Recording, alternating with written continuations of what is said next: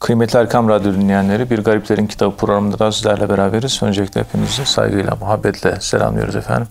Efendim bu programda malumunuz olduğu üzere kıymetli hocamız Profesör Doktor Ethem Cebecioğlu bize tasavvufun kurucu şahsiyetlerinden, ilk dönem sufilerinden bahsediyorlar. Onların hayat hikayelerinden ve hikmet sözlerinden bahsediyorlar. Muhterem hocam, İbrahim Havvas Hazretleri Hicri 291, miladi 904 yılında vefat etmiş.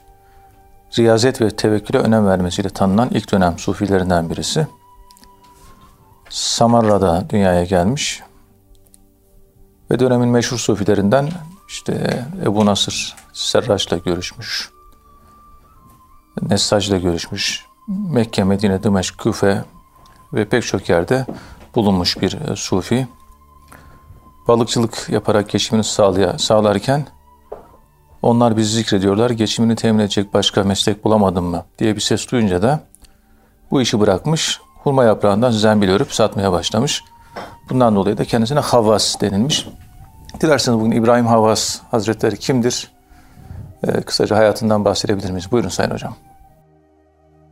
Euzu billahi mineşşeytanirracim. Bismillahirrahmanirrahim. Elhamdülillahi Rabbil alemin. Ve salatu ve selamu ala Resulina Muhammedin ve ala alihi ve sahbihi ecmain ve bihi nesta'in. Muhterem dinleyenlerim hepinizi sevgi, saygıyla, nurla, hidayetle, İslam'la, imanla, ihlasla kuşatıyor ve selamlıyorum. Konumuz Risale-i Kuşeyriye'de geçen ve erken dönem, selef dönemi sufiliği diye bahsettiğimiz tamamen e, Peygamberimiz sallallahu aleyhi ve sellem ve Kur'an-ı Kerim merkezinde saf İslam'ı en bozulmamış şekliyle yaşayan bir dönemin sufileri. Hırsaylı Kuşeyriye'de bundan 78 kişinin ismi var. Hepsi de hadisçi, hepsi de alim. Bazıları sanatla meşgul olmuş. Tasavvuf tarihinde herhangi bir baltaya sap olamamış, çalışmayan, köşesinde oturan bir tek sufi şu ana kadar görmedim ben. Ağırlıklı olarak sufilerin meşhur olduğu meslek Selef döneminde çok ağırlıklı olarak o 78 tane sufi var. Ki sayısı bunların 78 değil aslında. Daha fazla. 100 bin, 200 bin o kadar fazla su yüzüne çıkanlar. Evet. Su yüzüne çıkanlar. 78 tanesi su yüzüne çıktığı için onlar anlatılıyor. Sayı çok. Daha fazla. Bugün de böyle muhterem zatları anlattığımız zaman sayıyorsunuz sayıyorsunuz 30, 40, 50, 60, 100'den fazla yok. Öyle sayılıyor. Ama her bir zatın etrafında bugün 4 bin, 5 bin kişi, 100 bin, 200 bin kişi, 1 milyon kişi yok mu? Var. Aynı bunun gibi. Evet. İbrahim Havvas diyorsunuz etrafında bunun arkadaşları var deniyor. Ashabı var. Yani onunla beraber kalkan, oturan, onunla beraber ilim tahsil eden, onunla beraber memleket memleket göç eden, efendim söyleyeyim, e, hadis rivayet eden, Kur'an-ı Kerim tefsiri yapan, fıkıh ilmi okuyan, bir yandan da takvaya, zühde riayet eden, İslam'ı dört dörtlük yaşayan böyle bir grup. Onun için o 78 kişiyi ben 78 bin kişi diye adlandırıyorum ki 78 bin aşağı bir rakamdır. Bu sayının 200 bin, 300 bin artık sayısı ne kadar fazlaysa uzar gider. Evet. İbrahim Havvas böyle riyazet konusunda yani az yemek yeme, çok susma, e, az uyuma, efendime söyleyeyim, az konuşma, e, az uyuma gibi konularda öne geçen bir sufi. Bunlara riyazet. Yani vücut antrenman yapıyor. Ne yapıyor? Mesela futbolcular antrenmana çıkıyor. Bir bakıyorsunuz futbolcular 100 metrelik bir koşu yapıyor sırayla. Antrenör de saniye tutuyor. Şu saniyenin altına düşerseniz ben sizi pazar günü yapacağımız maça almam diyor. Ve saniye kontrolü yapıyor. Evet. Ondan sonra bakıyorsunuz yerde barfix hareketleri yaptırıyor. Şey, işte şınav çektiriyor falan. Sıçrama hareketleri yaptırıyor. Ayaklarına sağ ayağına 3 kilo, sol ayağına 3 kilo bağlıyor. Hadi bakalım yarım saat futbol oynayın diyor. Kendi ağırlığı değil fazladan 6 kilo ağırlıkla oynatıyor. Evet. Onu çıkarınca daha hızlı koşmaya başlıyor. Kasları kuvvetli. halter kaldırttırıyor, şut çektiriyor, çalım attırıyor, kafa vuruşları çalıştırıyor, e, orta pası veriyor. Yani bu bedenin fiili riyazetinin çevreye ayrılmış, çevreye açılmış şekli, çevreye açılıyor. Evet. Çevreye açmadan kendi üzerinde nizde nasıl jimnastik yaparsınız? Yani riyada yani spor nasıl yaparsınız? Oturduğunuz yerde eğilir kalkarsınız bilmem ne falan.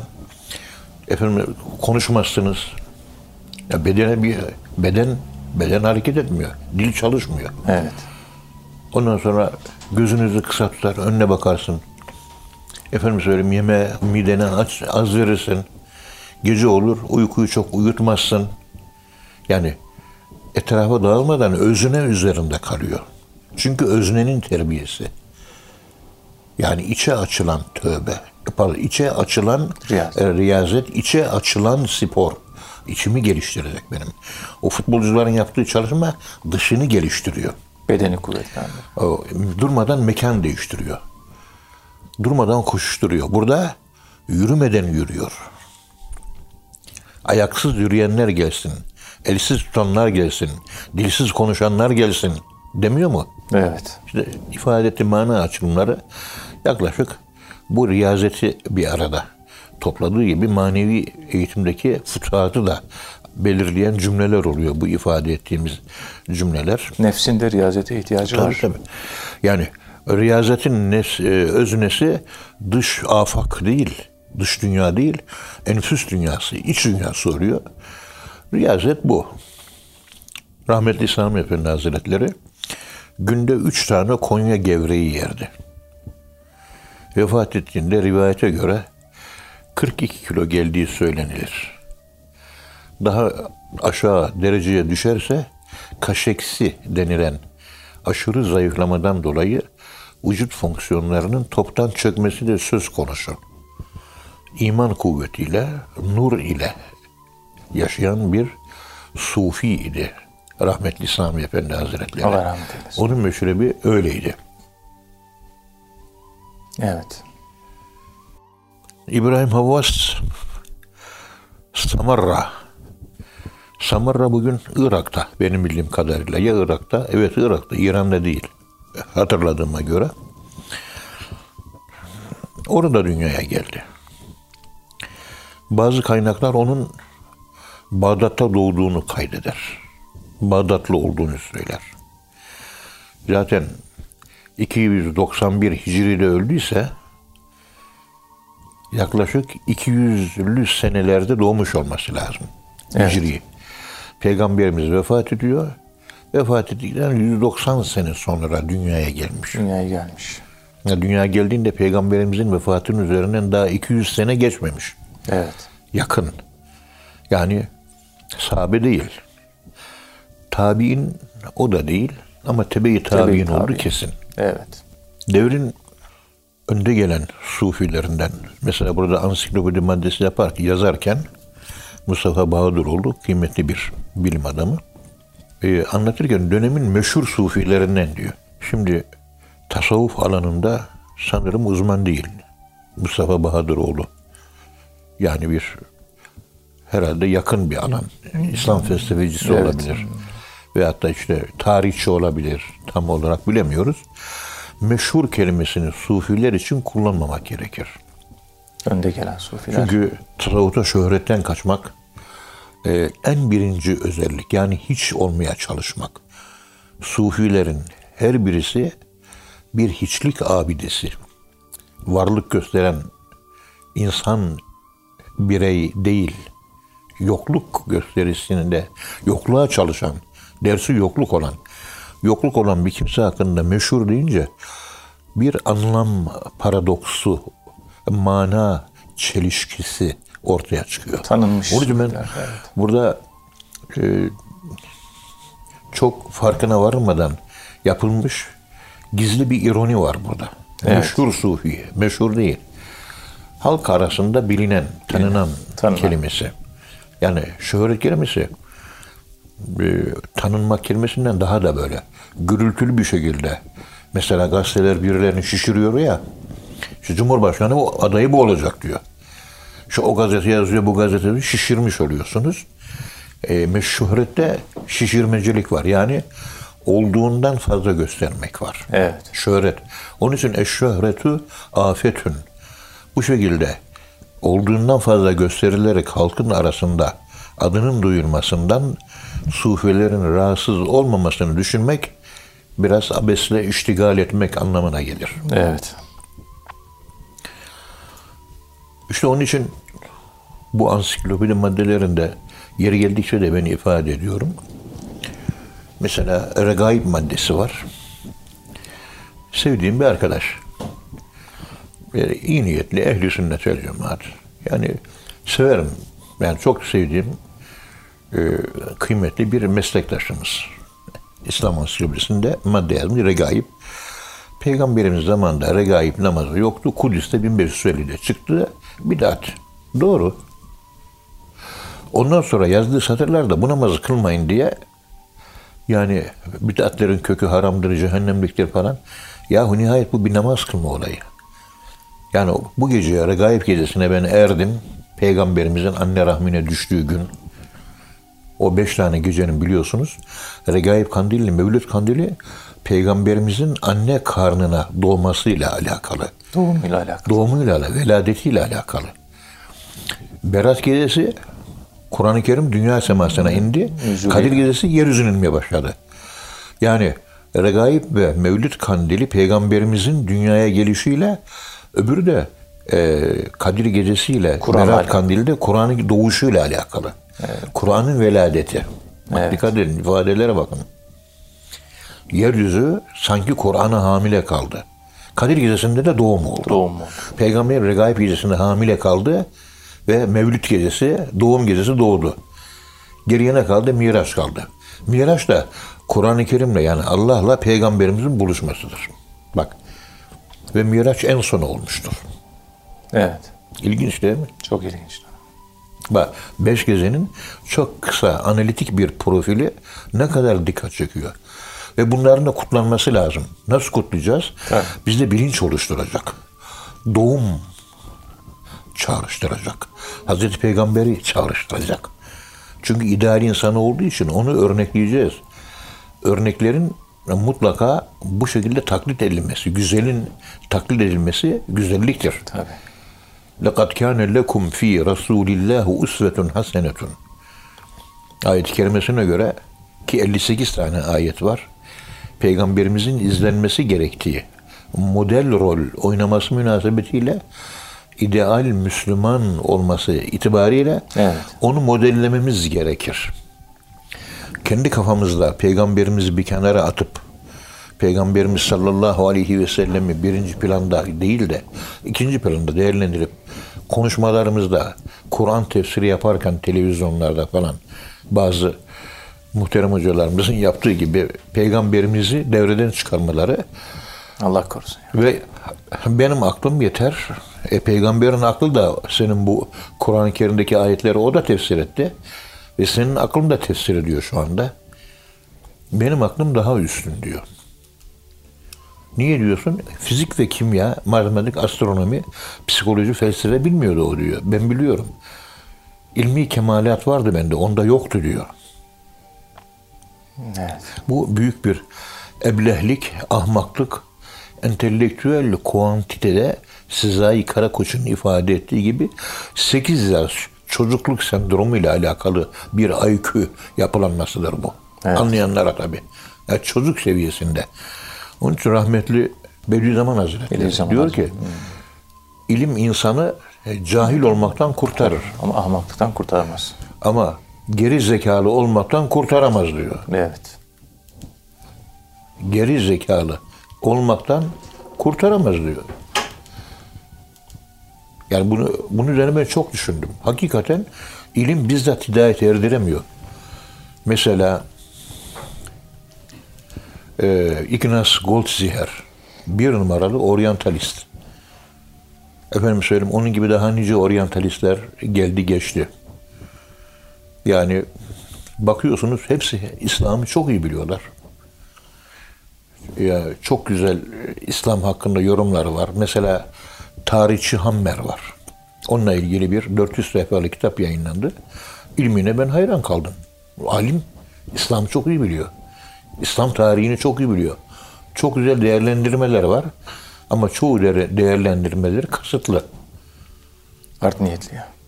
Şimdi onun bu kadar İslam'ı derinlemesine profound olarak bilmesi Müslümanlığa girmesine sebep oldu mu? Olmadı. Olmadı. İlmi bizzat hidayet yani ilim Allah'ın kendisi gibi algılıyor. O Kur'an'ı Kur'an'la tercüme etmeye çalışan, açıklamaya çalışanların arka planda kendi ilimlerinin bu şekilde pagan kültüre ait bir putperestlik söz konusu. Evet. Dikkat edin. Ağır bir ifade kullanıyorum ben burada. Kendi ilmini putlaştırıyor. Ulaştırmış oluyor. Ben Hazreti Muhammed'den üstünüm diyor. Efendim ben böyle o cümle kullanmadım. Sen söylüyorsun diyor. Ama senin e, kullandığın metot bunu gösteriyor. Kendi ilmini putlaştırdığını gösteriyor senin. Ben daha akıllıyım diyor. Ondan sonra ben daha akıllıyım diyor. Peygamberimizin aklı nurlanmış akıl. Kalbine nur attığımız kimse diyor Kur'an-ı Kerim'de. Kalbine nur atmadığımız kimseden, kimseden üstündür. Evet. Ayetler var bununla ilgili. Yani akıl. Nurlanmış akıl. Nurlanmış akıl nasıl bir akıldır?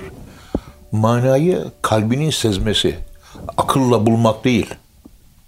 Kalple manayı sezmek kalple mananın sezilmesi Allah tarafından verilen vicdani bir yapıdır. Ve vicdan da e, Nurettin Topçu'nun ifade ettiği gibi Allah'ın kalbimizdeki sesidir vicdan. Sesidir. Vicdan Allah'ın kalbimizdeki sesine derler. Ve ne söylerse doğrudur. Ve Allah sürekli hepimizle konuşuyor. Ma kâne li beşerin en yükellimullah illa vahyen. Allah herhangi bir beşer varlığıyla yani Hristiyan olsun Müslüman olsun fark etmez.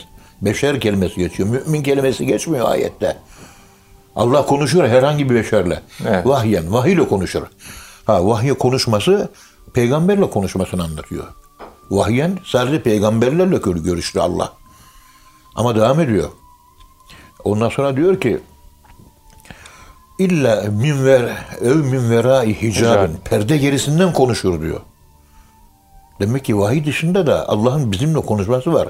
Hem de beşer diyor. Yani beşer deyince Hindu da girer, Hristiyan da girer, Yahudi de girer, komünist de girer, dinsiz de girer, Müslüman da girer, Hristiyan da girer, hepsi girer. Mecusi de girer. İnsan varlığı. Perde gerisinden. İşte rüyalar üzerine mesajlar. Çünkü rüya peygamberliğin 46'da biridir biliyorsunuz. Hiçbir zaman vahiy değildir.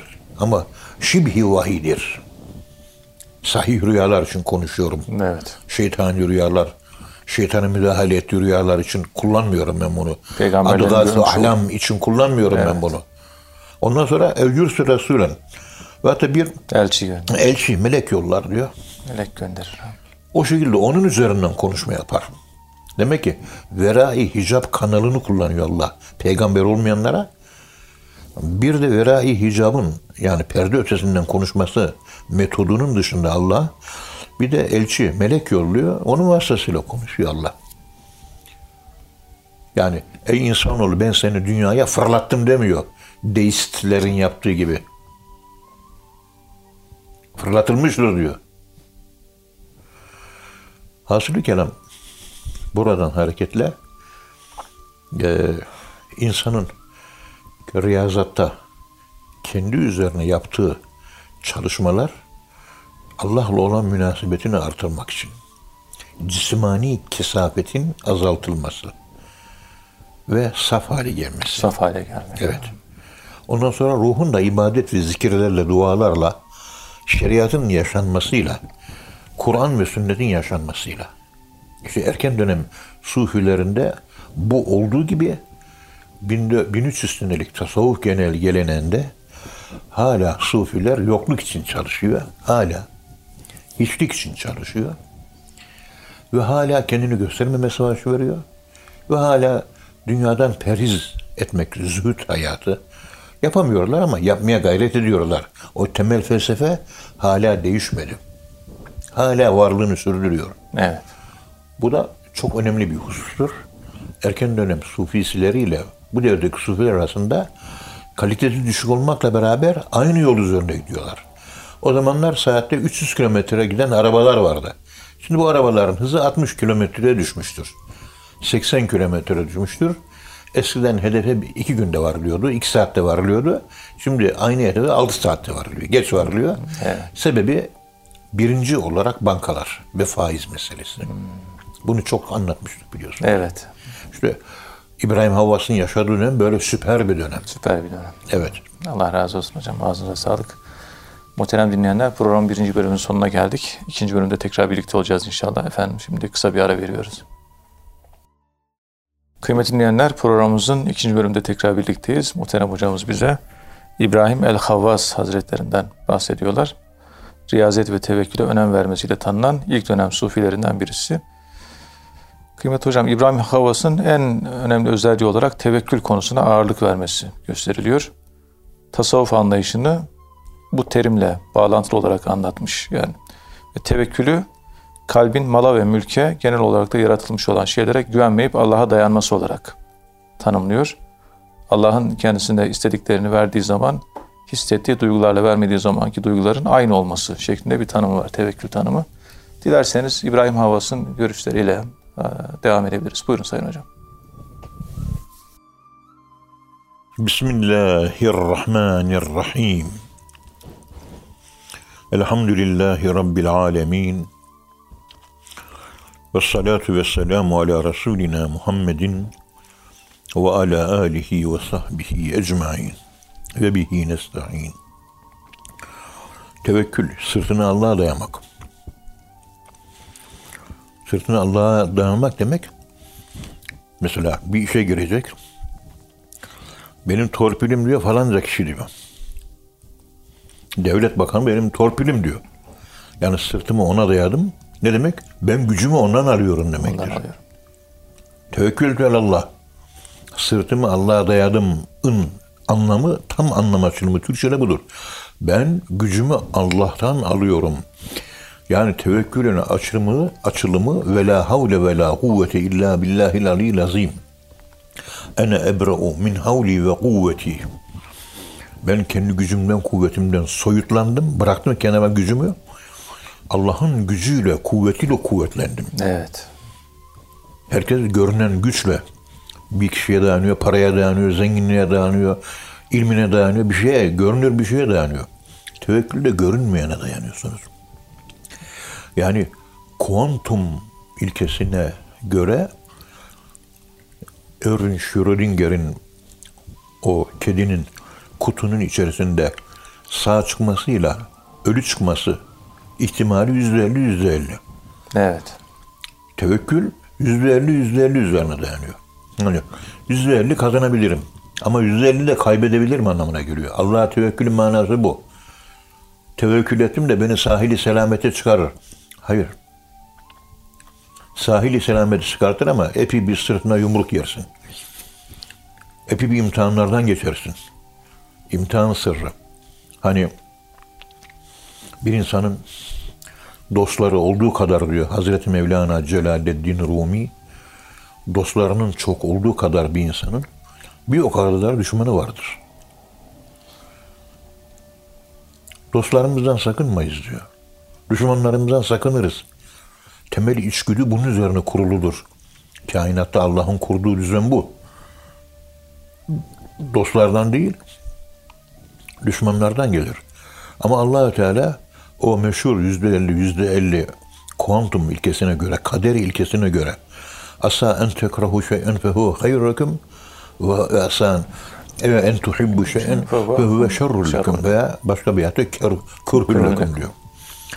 Sen diyor dostlarından değil, düşmanlarından değil, imtihan sırrı olarak hep dostlarından dayak yersin diyor Mevlana Hazretleri. Çok dostlarım var, çok düşmanlarım var. Dostlarından sakınmasın, düşmanlarından sakınırsın ama bir imtihan gereği olarak düşmanlarından değil, en çok dostlarından zarar görürsün diyor. Benim yaşım 73, 72, 70'e başlamak üzereyim. Allah sağlık, afiyet versin. Hep dostlarımdan ne zarar gördüm. En çok hizmet ettiğim insan bana en çok ihanet eden adam oldu hayatımda.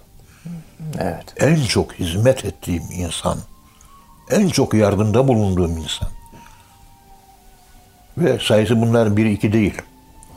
Yani 36, 46, 56, 66. Birisini çok sevdiğim zaman Allah kıskanıyor bunu. Yetemedi. Beni sev diyor. Ya beni sev, kurban olayım diyor. Seni seviyorum ben. Bırak şunu diyor. Derken o köpeği üzerime musallat ediyor Allah beni. Allah. Ondan sonra Allah'ım diye Allah'a koşuyorum. Allah demi diyor bana. Yetemedi demedim mi? Demedim mi? Bir daha da bana gelme demedim mi? Bırak onları. Bırak vesileleri. Bırak sebepleri.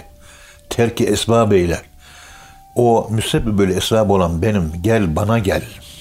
Demedim mi? Bunu anlatıyor Allah. Ve herkesin hayat öyküsü bu değil mi? Herkes de aynı. Hepimizde bu. Evet.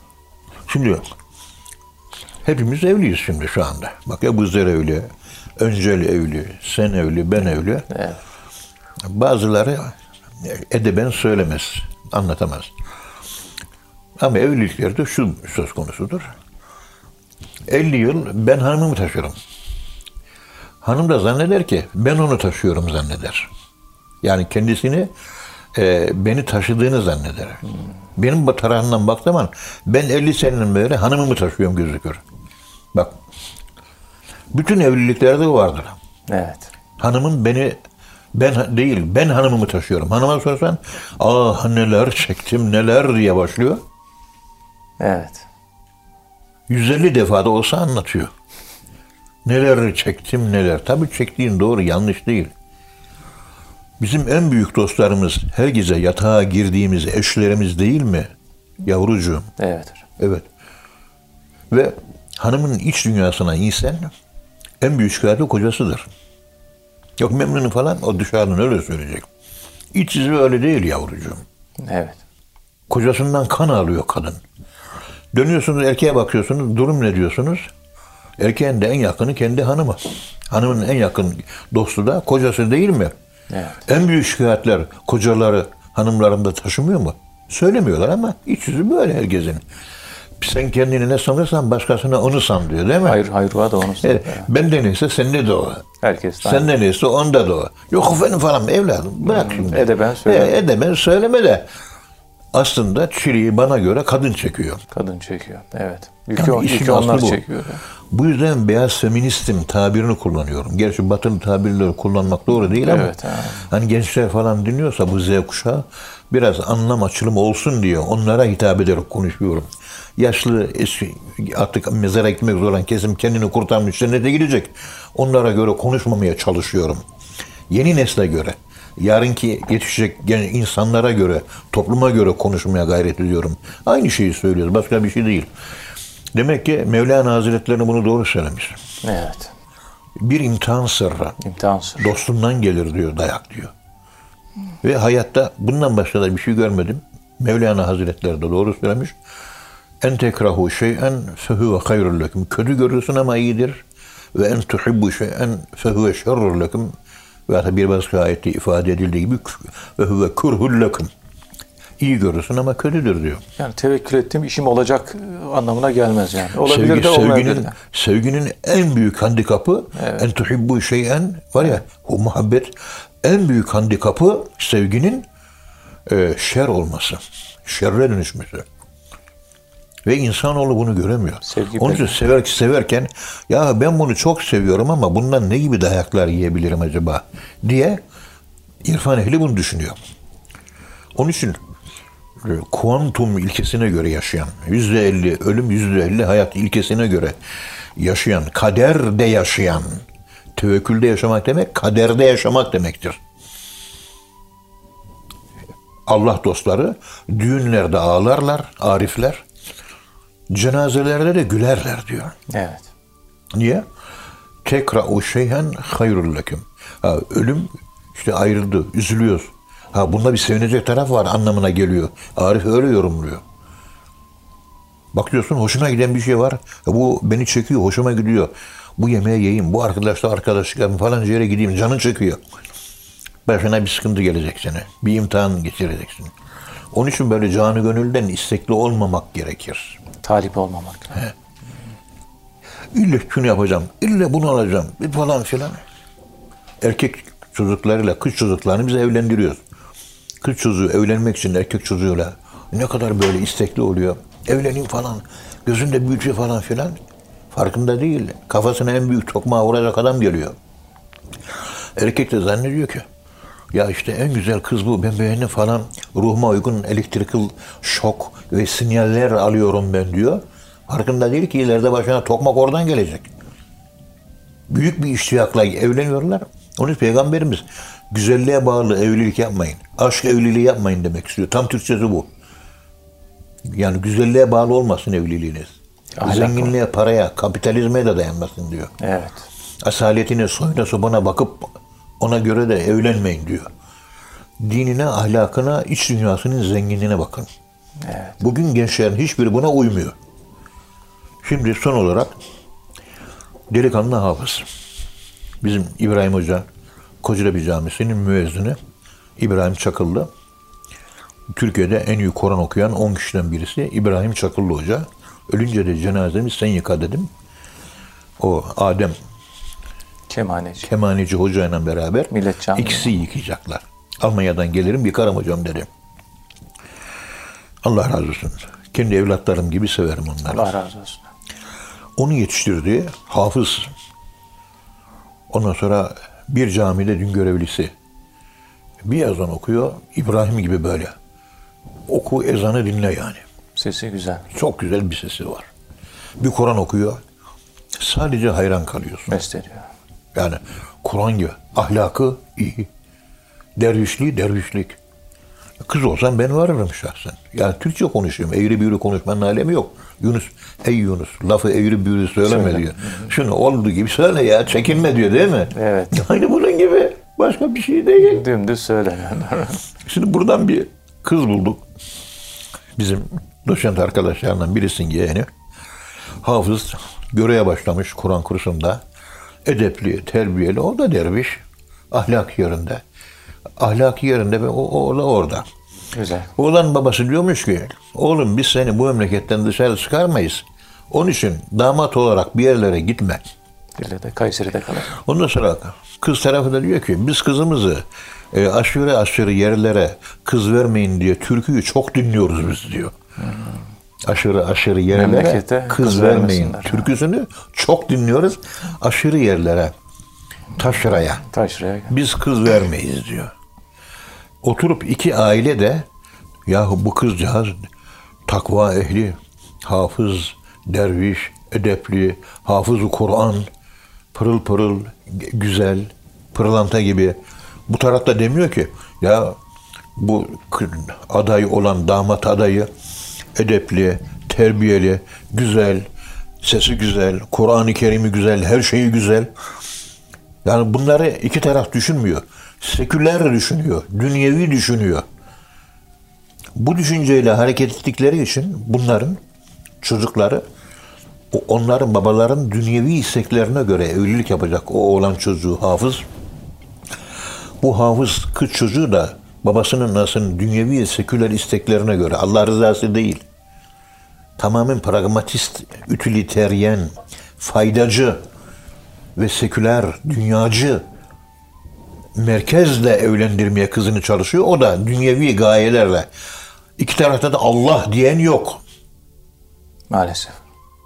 İkisinin de akibette iyi bir evlilik yapamayacağını rahatlıkla söylemek mümkün mü? Evet, mümkün yani. Şey Evet. değil. Söyleyecek bir, bir lafı yok. Yani bu Allah dostları bu sırrı bildiği için kader sırrı. Hızır Aleyhisselam çocuğu gözünü, gözünü kırpmadan öldürmüş. Halbuki merhamet verilmiş. Evet. En kral çok merhamet verilmiş. Merhamet verilene ilmi ledün verilir. Merhametsizseniz ilmi ledün verilmez. Merhametli insanların rüyaları sahih çıkar.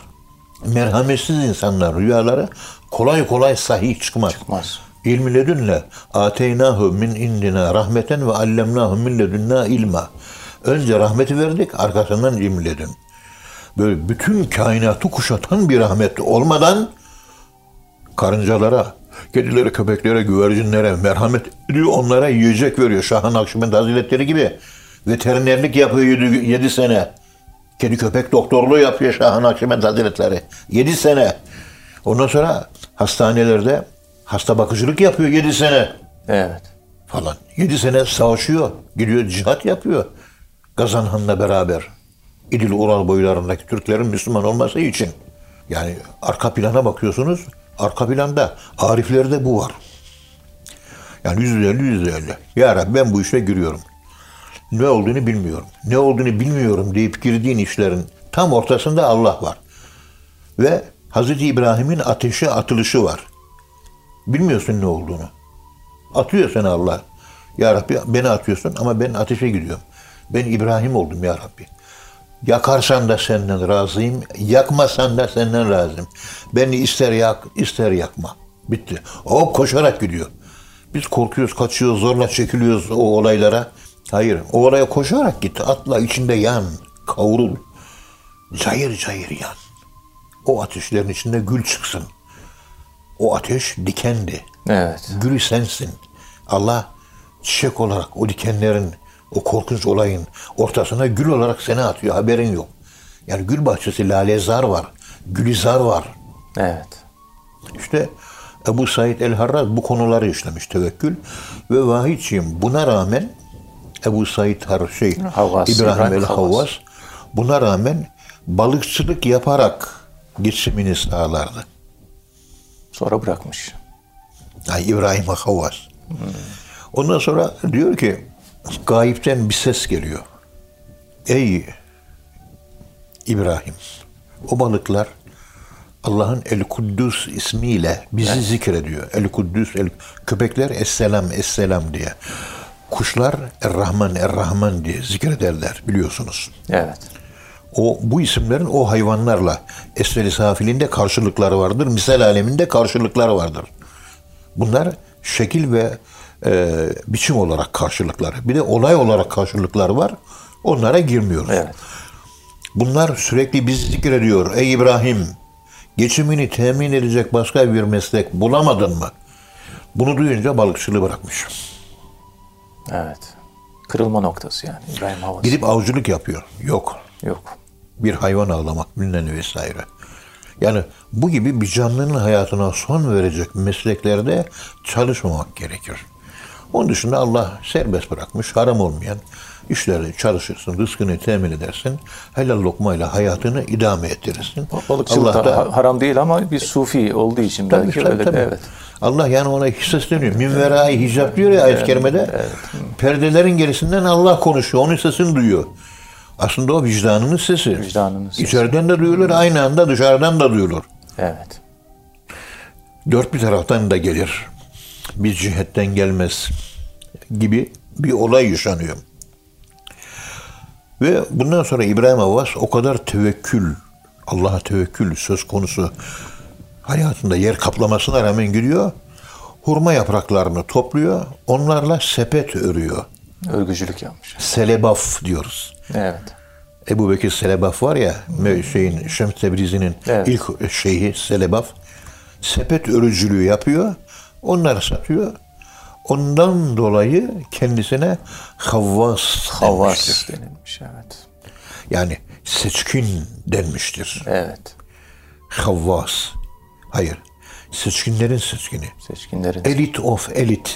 Elite of elite. Havasül havvas. Çünkü avam var, has var, havas var. Elit Am, has, havvas. Evet. Yani faal vezninde. Hasın hası anlamına geliyor. Evet hocam. Ve o zaman ses duymaya başlıyor. Bizim dervişler de yola çıktığı zaman acaba bir ses duyacak mıyım? Acaba bir vizyon, bir şeyler gözükecek mi bana? Acaba havada uçacak mıyım? Geçen bir şey gelmiş şeyden Suriye'den. Kalabalıktan demişler ki ona "E, videoda görüntüler var. Efendim bize bir keramet zikriyor. Madem şeysiniz bizim halkın cahilliğine bakın. İstikamete değil keramete bakıyor. Cahiller tabakası. O da elini gösteriyor. Öbürünü de gösteriyor boş. İkisini şöyle birleştiriyor. Elini sürüyor sürüyor açıyor. iki tane badem çıkıyor. İstikamet yani iki ton badem çıkarana kadar bir sünneti yaşansa daha büyük. Tabii. İstikamet en büyük keramettir. Ama anlayanlar anlamadığı için muhtemelen Şeyh Efendi böyle bir yola başvurmuş. O da haklı. Dinleyenler de avam olduğu için haklı. Bunları böyle tuhaf gözlerle burada konuşan bizler haksızız. Yani tasavvufa girince acaba ne olacak diye. Bir Keramet. Uçacak mı acaba Uçacak. diyor. Evet. Osman hocamıza yıllardır bakıyorum. Elhamdülillah uçmadı. Uçsaydı yandıydık. Elhamdülillah uçmadı. Onun için o e, bir hoca efendi ikide bir de zırt pırt konuşuyor. Ben ona köy hocası diyorum. Dediği hep doğru. Yanlış konuşmuyor. Doğru. Bir şeye bağlanırsan diyor kurtarılır, sırattan geçersin, cenneti kazanırsın. Osman Hocamıza sordular bunu. Osman Hocamız dedi ki e, şey hele bir kendisini kurtarsın dedi. Kendini kurtarsın. Bu ümmetin en büyüğü Hazreti Ebu Bekir radıyallahu anh'tı. O bile son nefesten emin değildi. Evet. Son nefes garantisi yok. Şeyh efendileri de aynı durumda. Son nefesinde ne yapacağız? Oturup ağlıyorlar. Şeyh olma kurtarmaz insanı. Tabii. Evet önder şu bu muhterem bizzat Allah sevgilisi şudur. Bakınca bize Allah hatırlatıyor. Sevgilimiz, her şeyimiz, canımız, ciğerimiz, rabıtamız. Her şeyimiz o bizim. O nurlanmış akıl sahibi. Ama Son bu garantisi sıfatlar son nefeste imanla ölmeye sebep değildir. Garanti değil ya. E, önümüzdeki lokomotifin hali buysa arkadaki bizim gibi boş vagonların hali ne olur? Bizim sürekli ağlamamız ve mendil kullanmamız lazım. İşin aslı bu da. Bakma tıngır mıngır dervişliğe geçiniyoruz piyasada. Benim durumum bu. Sizi bilmiyorum. Siz estağfurullah. kaliteli havas birisi olabilirsiniz ama hocam. bende hayat yok ya. Siz bizden daha iyisiniz. Allah razı olsun hocam. Teşekkür ederiz. Muhterem dinleyenler, hocamıza çok teşekkür ediyoruz. Efendim bir program daha sonuna geldik. Bir sonraki programda buluşuncaya dek hepinizi Allah'a emanet ediyoruz. Hoşçakalın efendim.